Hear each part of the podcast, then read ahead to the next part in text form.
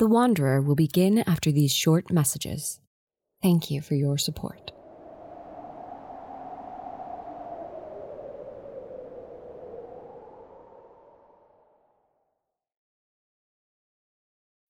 When you need mealtime inspiration, it's worth shopping Kroger, where you'll find over 30,000 mouthwatering choices that excite your inner foodie. And no matter what tasty choice you make, you'll enjoy our everyday low prices, plus extra ways to save, like digital coupons worth over $600 each week. You can also save up to $1 off per gallon at the pump with fuel points. More savings and more inspiring flavors make shopping Kroger worth it every time. Kroger, fresh for everyone. Fuel restrictions apply. Look, Bumble knows you're exhausted by dating.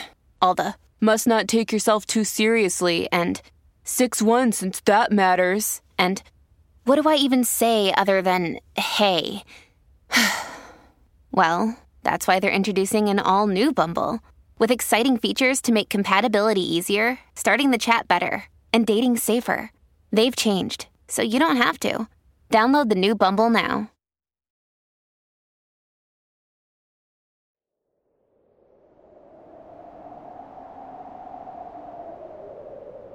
Hello, everyone. We hope you're doing well. Ponders has had a few setbacks in the past few months trying to get the last two episodes of the season done, but they are going to arrive in your feed early next year, and we can't wait for you to hear them. In the meantime, comics artist, game designer, and all around insanely talented human, Neil Johnson has written a beautiful story for you today to celebrate the solstice and the new year. It's performed by Ashani Kanikar and sound designed and scored by Neil. We here at The Wanderer hope you have a safe holiday season and a blessed new year to come. Enjoy the episode.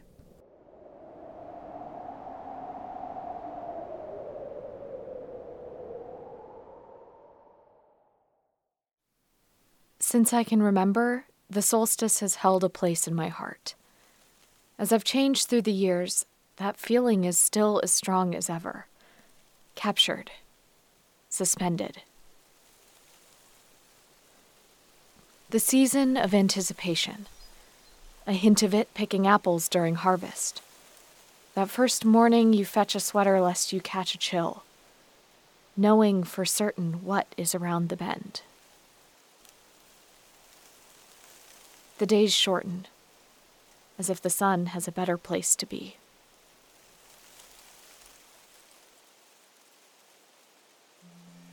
Just when the days are shortest, we celebrate. With feast and flames, with songs and dancing, with spiced pies and mead. Too much mead for some. There are stories from the past year, big plans for the next, promises made and seldom kept. But despite it all, the future especially the coming year, overflows with possibility. We waken the next morning with dawn's light, pack up the gifts exchanged, and say our goodbyes. We leave the campsite as we found it. It's ready for the next solstice, as are we. The distance that separates us is too far for common travel. Lakes and forests unsafe for passage. Under normal circumstances, festive gatherings with distant family and friends would be challenging. During Yuletide, when the air, cold as ice, stabs like daggers, they would be unthinkable. Yet, like an answer to a prayer, a door opened, unnatural and unprovoked, on the eve of a solstice many years ago. I am no stranger to magic. Like my parents before me, I am practiced in alchemy. But this portal was something unique.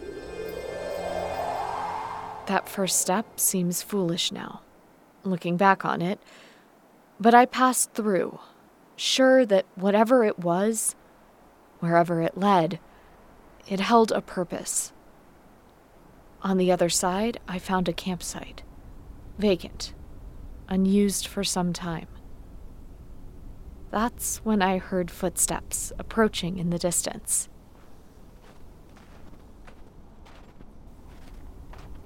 A voice called out my name. It, took me a moment to place. It was Loris, my cousin I had not seen since our teenage years. He too found a portal near his home off the southern coast. Uh, my family and others joined us soon enough. The reunion, although joyous, was tinged with worry. We didn't know where we were, what brought us there, how we might return home. We didn't know what had conjured this magic. We didn't know who. Yet we were together, so we made the most of this strange crossroads we found ourselves in. The small cabins surrounding the campsite made for comfortable accommodations. As the sun rose after the long, dark night, portals appeared to bring each of us home. It continued like that every year on the solstice. The portals, the festivities, the journey home. Until last year.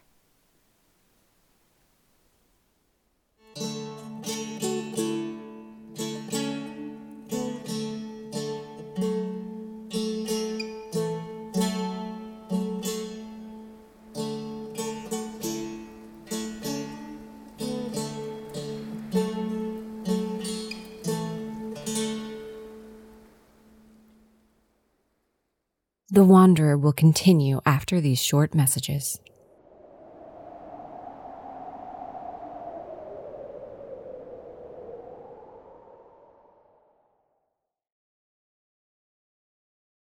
This episode is brought to you by Reese's Peanut Butter Cups.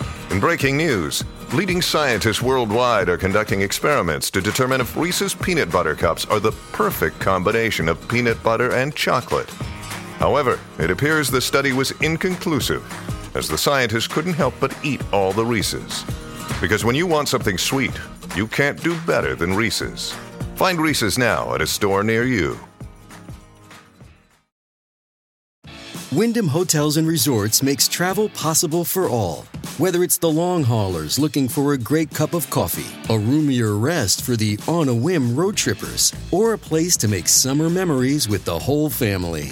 No matter who you are, where you're going, or why, with 24 trusted brands to choose from like La Quinta, Days Inn, and Super 8, your Wyndham is waiting. Get the lowest price at wyndhamhotels.com. Restrictions apply. Visit website for more details.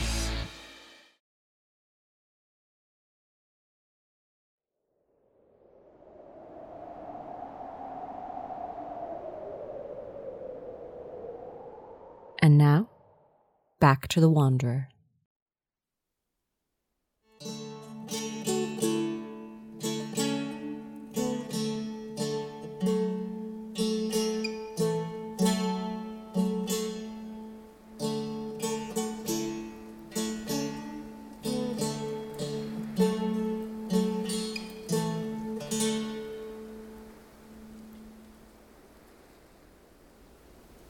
I was seven months pregnant. That fall was more difficult, with Will on the way. Many from the village offered a helping hand. After the day's work, I returned home to prepare my space for one more. I began to whittle on the nights that I couldn't sleep, using scraps left over from the crib. With a small piece of cherry wood in one hand and a carving knife in the other, I spent hours in front of the fire, thin slivers falling to my feet with each controlled motion. The act of pushing the knife with the grain of the wood, piece by piece, the figure taking shape. Sculpting at my own pace, objects of my own making. Once I grew more comfortable with the process, I decided to craft a series of small wooden reindeer, imbue them with movement using a simple recipe I found in my mother's old alchemy reference book. I made eight reindeer in all, one for each child in attendance at the solstice festivities. They were somewhat crude, and their movement was limited, but they were sweet and charming in their own way. On the eve of the solstice, I packed my bags, boxed the gifts, and stepped through the passage as I do every year.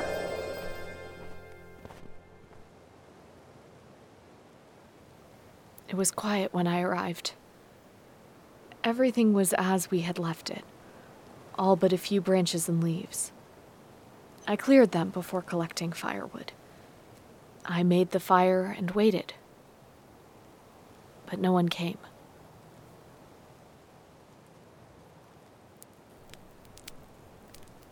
I had a slice of pie for dinner, the only food I'd prepared for the evening apple and spices. I fed the flames intermittently as the night progressed. Seeing this space of annual commune and festivity vacant brought me discomfort and unease. No familiar, dimly lit faces on the other side of the campfire, just the deep, dark stillness of the night. Waiting there alone contorted my perception of time. Some minutes passed like hours. Some hours passed like minutes. I felt untethered, yet bound, like a planet stuck in the orbit of the wrong sun. After setting what I decided would be the last log on the fire, I opened one of the gift boxes and pulled out a reindeer. It moved its sloped antlers and stubby legs by the flickering light of the fire. It gave me a short hint of solace until I noticed the stiffness, the repetitiveness of its movements. An imitation of life, an imitation of companionship.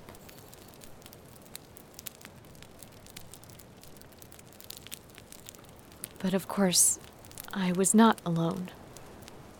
Three small, evenly spaced kicks. They were with me too. With any luck, they would be here with me again.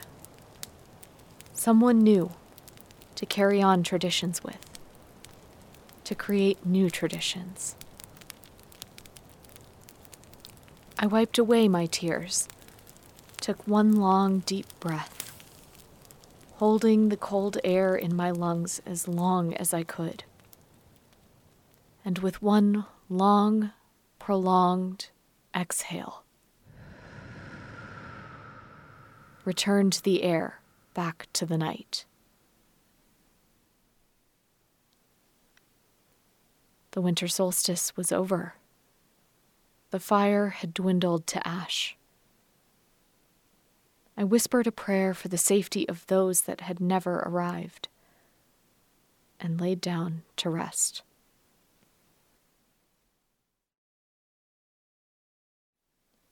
A single portal appeared at daybreak, and just like that, I was home again.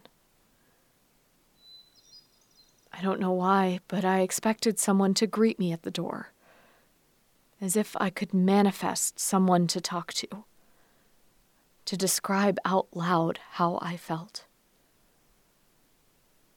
I laid down with the false hope that I would recoup some sleep from the night before, thinking that I might awaken to find it was nothing but a strange dream. When I opened my eyes hours later, I spotted a brown speckled thrush through the window latched on a thin leafless branch, it called out. A series of soft and percussive notes. Not a song, but one half of a conversation. In a moment of silence, it cocked its head and flew off. I spent the rest of the day reviewing my books and scrolls. Alchemical recipes each one either outside my skill level or in the old script I couldn't comprehend. A language used by my ancestors. A long chain of knowledge, broken, discarded, disconnected. I hoped for a potion or infusion of transportation or communication, a way to fix things.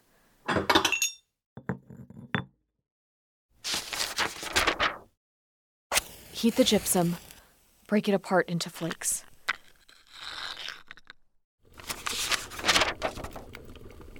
Add to a boiling pot of sap from a box elder tree. Remove from the flame and let it cool. Does that say ginger or ginseng? It keeps sticking to the side. A monarch butterfly. Not this time of year. But each individual has their limits. All I could do was accept the change and carry on.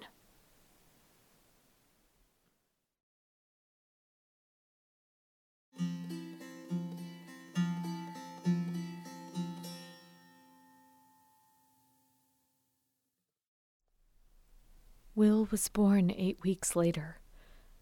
He brought so much new love into the world, and a new title, a new role, a new identity Mother. It was promised to me for these long, cold months, but swift as spring, his birth brought the promise kept. On the equinox, I carried Will along with me through the field as I planted seeds. A day of balance, with daylight and night stretched to equal lengths. Measurements made to make sense of the observed and the experienced.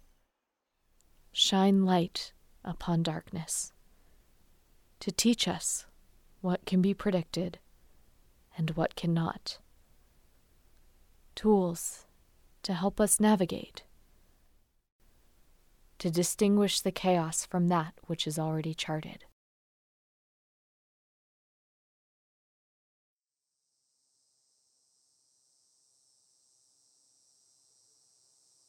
Spring turned to summer, and the seeds sprouted and grew. On the summer solstice, I took Will down to the river after a long day's work. He fixated on a large rock peeking out at us from the water. He stretched his arms out, aching to touch it, but it was well beyond his reach. The rock reminded me of some advice my father once gave me. He said, When you are walking against a terribly cold wind, do not tense your body. Do not fight it. Instead, relax your muscles. Let the wind blow through you. It takes the bite out of the cold. It won't get to you as much, he said.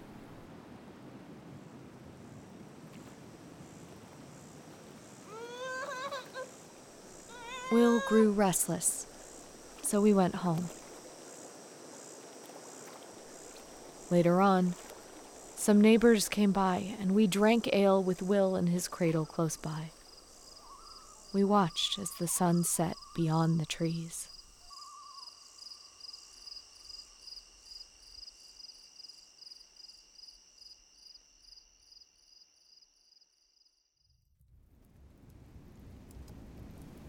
Tonight is cold. How quickly we can find ourselves back in the same place. I'm packing. We await the portal on the eve of the solstice. I'm bringing my dulcimer with me to play for Will and to pass the time if there is waiting. This year, I am prepared to wait. I'm surprised at how many of the songs I can recite by heart. Songs that often only pass my lips once a year sing the first line of a song, and the rest of it comes back in a flood.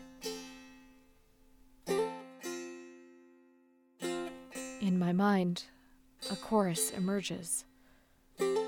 Peter and Madeira, the two children usually too shy to speak up, singing the highest register with enthusiasm. Anna, sitting close to the fire with her grandchild on her lap, softly singing the harmonies with a smile on her face. Jeff, with his deep baritone, punctuating each line with a sip from his stein of ale. Morris on the guitar, in the middle of it all, tapping his foot on the earth to keep the rhythm.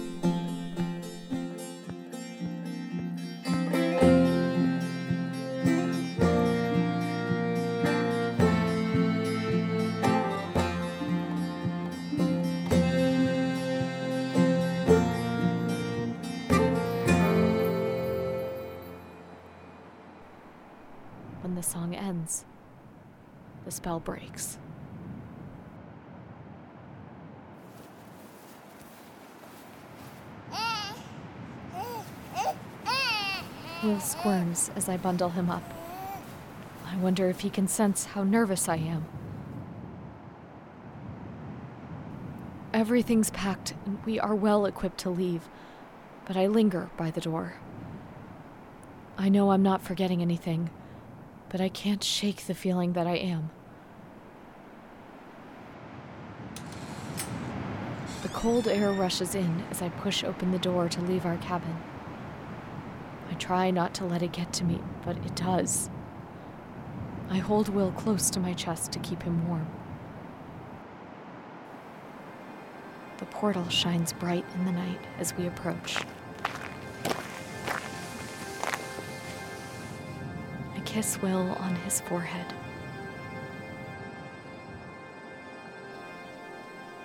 I can't wait for them to meet you.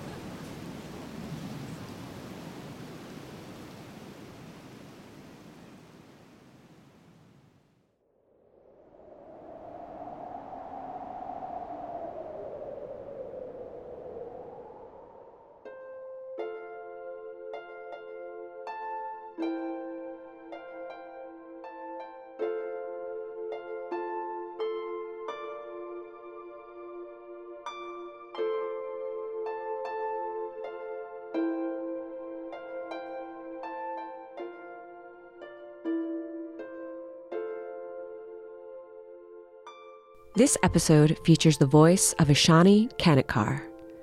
Huge thanks to Romy Littman and Flynn Littman for providing baby sounds. Thanks as well to their parents, Ashley and Andrew, and Felicia and Ross. This episode was written and sound designed by Neil Johnson, produced by Jordan Stillman and T.H. Ponders. Show art and design is by V. Silverman, additional art by Olivia Lee. This episode is dedicated to Robin Smith Johnson. Transcripts and full credits for each episode are available at callofthewander.com. Ad sales and marketing support by Fable and Folly. If you're interested in advertising with us, please email contact at callofthewander.com. Our special thanks goes out to Sean Howard, Russ Moore, Christina Orlando, Elka Carl, Jeff Van Dreason, and Esther Ellis. The Wanderer wouldn't exist without the generous support of each and every one of our patrons. This whole show is a labor of love, and your contributions help us to pay our actors and collaborators and support the many storytelling endeavors we have planned for the future. If you're enjoying the show, consider donating $1 a month over at patreon.com forward slash ponders productions. Happy holidays, everyone, and happy new year. We really hope you enjoyed this special episode. You can look forward to more of season one of The Wanderer in 2022. Please take care, stay safe, and thank you for wandering with us.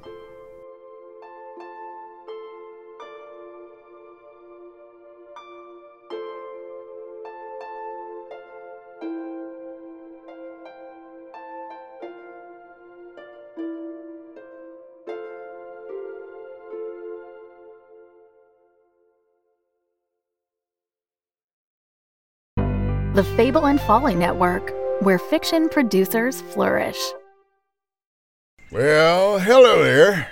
Dr. Charlie Tuckett here. You know, rumor was Spaceship Oz 9 was intended to take a bunch of rich folks to a new planet since, uh, you know, we pretty much uh, used up the one we have now. But, you know, since it's uh, looking more and more likely the ship might uh, be humanity's last stand, let's take a quick look around. Are you telling me the four sacred tokens are all aboard the Oz 9? Remind me again why we're doing this? Allegiances are too muddled on this ship.